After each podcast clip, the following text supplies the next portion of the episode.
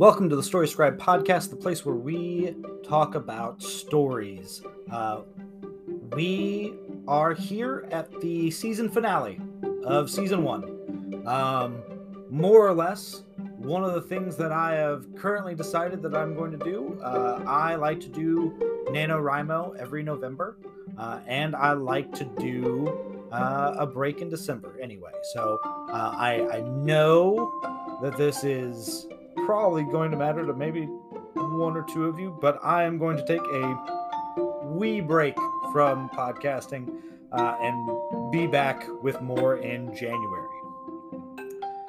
But the idea of things as they are, uh, I want to talk about, especially for English teachers, how we can create a setting where we promote reading. This is a, a podcast about stories, and if no one wants to take in stories, that's a problem.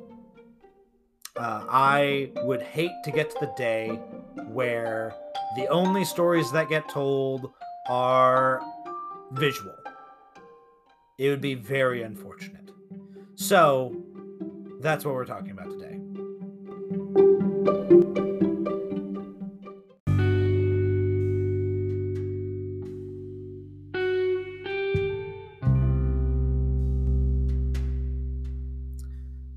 So, how do we promote reading in kids?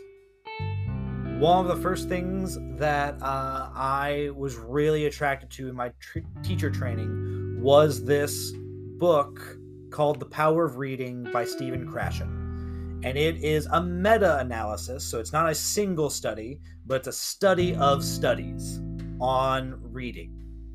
And what he found out is that just letting kids read would make them better readers and writers than if we were to just teach.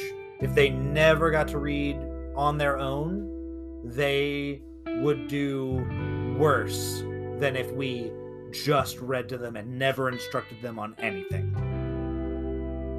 Obviously, there needs to be a mixture of those things one of the ways that we can incorporate that mixture, whether or not we're an English teacher, is by providing time to read for those young ones in our care. And this can be done when you are a stay at home parent with little kids all the way up through high school. Um, I would say that you could do this in college, but I mean, really, at that point, I imagine a it might be a little bit late, but um, and and probably if you're teaching a college class, you don't have the time to give them SSR. The the way SSR works, sustained silent reading works, is that you have a set amount of time every day that you let your kids read. And during that time, they can read whatever they want.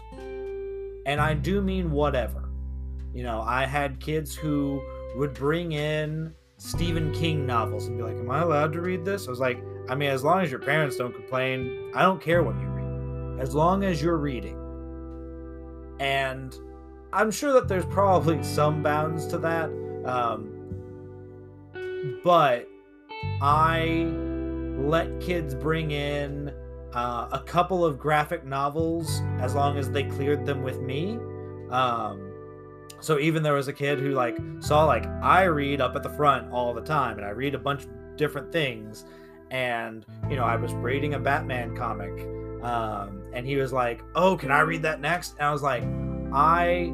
would say yes except there are there's a lot of violence in this and you may be okay with it, but the person next to you might not be. So, you know, I I do recommend picking it up on your own, but I can't recommend reading it next to people who might be able to look over and might not want to see it, especially with a Christian school that I was working in. No one's going to be able to read what you're reading and Stephen King over your shoulder or see what's going on. But if you see Batman pounding someone's face in, they're going to see that um, or Joker being much much worse. Um, that was the easiest tool in my belt is SSR. And ultimately, I told my students that if they found books that they wanted to read and found that reading could be interesting, even if they just had to find the right thing, then I won. That's all I had wanted from the beginning. That is why SSR is there. And, you know, there, there's all the academic stuff too. Now, I will say that I have two problems that I want to go ahead and discuss. And I will talk about them after the break.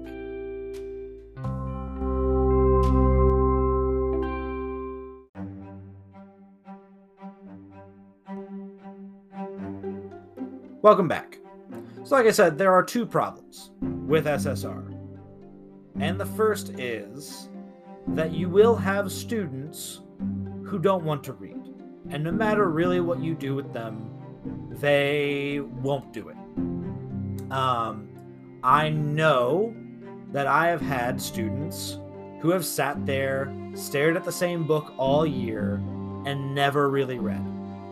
I know uh, that one of the first and only years where I let students bring in like iPads or e readers or whatever, that they were getting on games and things. And that's why I eventually said that you can't bring an e reader. It does have to be a physical book that you get from the library uh, or bring from home or buy in a bookstore or whatever, but can't do digital. And that's a rule that I would say that really cut back on the students who like didn't take part and really encourage them to read whatever.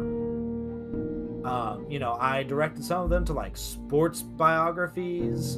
Um, I directed some of them to to mystery. I asked them what they like to watch, and generally, if you like to watch something, you'll like to read about it too. So, you know, I, I had a student who she already had heard of Stephen King and she'd seen some of the movies, and she was like, "But I hear he writes books, but I'm afraid to read them." I was like, "Have you ever picked one up?" And she was like, "No." I was like, "Well, then go pick it up." And she's like, "Am I allowed to read that?" And I was like, "Yes." I, as long as your parent doesn't mind, and apparently her parents didn't, I don't care what you read. Just as long as you're reading. I had other students who still, because they saw me reading a bunch of things, would then try to read things like me. So they saw me read uh, some classic works, and so I had a student who made it her priority to go read uh, Jane Eyre, you know, just to say she did. Um, I had at least one boy pick up some Shakespeare plays that he knew we weren't going to hit during the year or hadn't hit like during his high school career just because he wanted to. And you know what? Not going to fight it. I had kids bring in plays uh, that they wanted to read. Um, I had kids bring in books of poetry that they wanted to read. I've had kids bring in all sorts of things. And some of that's just me modeling that while they're reading, I am reading, and I, you know, try and keep my book up. And if I hear something, that's when I look up and I'm like, hey, man, like, I'm trying to read here. And they'd go, oh, sorry. And like that ended up working most of the time, whether I was in the private school or public school setting. And having it at the very beginning of class helps a lot too, because kids need a cool down time and transition time from the last class into yours. So it makes for a very nice, low stress way to move into English class. That ended up being more or less my bell ringer. And that ended up being why I would say a lot of education ends up focusing on 80% of students as opposed to the 20% who will just never really get there. I would say that I had 90% of students participate in SSR and read things they hadn't read before and find that they could find things that were worth reading. And it was very successful. The second caveat, and if you're a teacher, you already probably know what this is, is that I use this more or less as my bell ringer. I did not include a, a grammar problem. I didn't include a you know a writing problem most days. Um, I would include incorporate it into grammar lessons that I might teach later in that class. But the goal of SSR was not that I'm going to add something on top of it. And administrators hate that. They have been taught themselves that in order for education to work, everything needs to be busy and everything must be standards based and very focused on, you know, some kind of high pedagogy. This SSR time looks too much like downtime, and I have had to argue with most of my administrators about including it. I would say that at least once I won it with my most recent principal, like when I made the argument I handed him Krashen's book, he was on board. And more or less, I ended up spreading it to the other English teachers, and it just became the de facto thing of what you did. And that was really good. I ended up changing my English teaching culture at the school I was at to to incorporate that and for that not to be a challenge. Which is like i said more beneficial than if i used those 10 minutes to teach. If i didn't include that ssr time i would actually be offering a detriment to my students. Now you might be thinking i'm not an english teacher. Why why should i be listening to this well you probably if you have kids you're probably thinking about like, oh, I uh, I have kids who are being taught by teachers.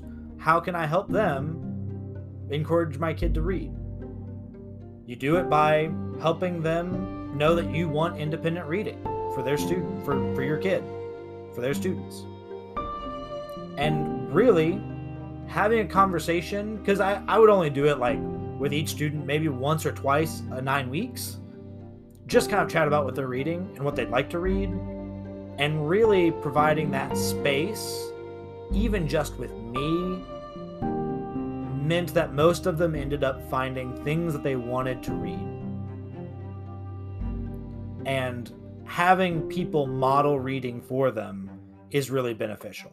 I would say if you are in the lives of any young people ask them what they're reading. And if they're saying, like, I'm not reading anything, like, oh, well, what are you watching? And then whatever they're watching, say, like, oh, have you heard about this book? You know, it's in that vein. Or it's like that. I know a book like that. And occasionally, especially if you're a parent, you should read in front of your kids. Model reading, talk to them about it. Uh, make sure that they take their time to, or give them time to Easy as that. And with that, thank you for listening. Uh, I hope that this was a uh, a good podcast for you and that you enjoyed it. Um, if you liked it, please share and subscribe and leave reviews. Um, that really does help spread the message about this. Uh, like I said, these will be probably shorter episodes. Um, and when we're back in January, we will talk more uh, from a teacher perspective about one of my uh, favorite works to talk about, Beowulf.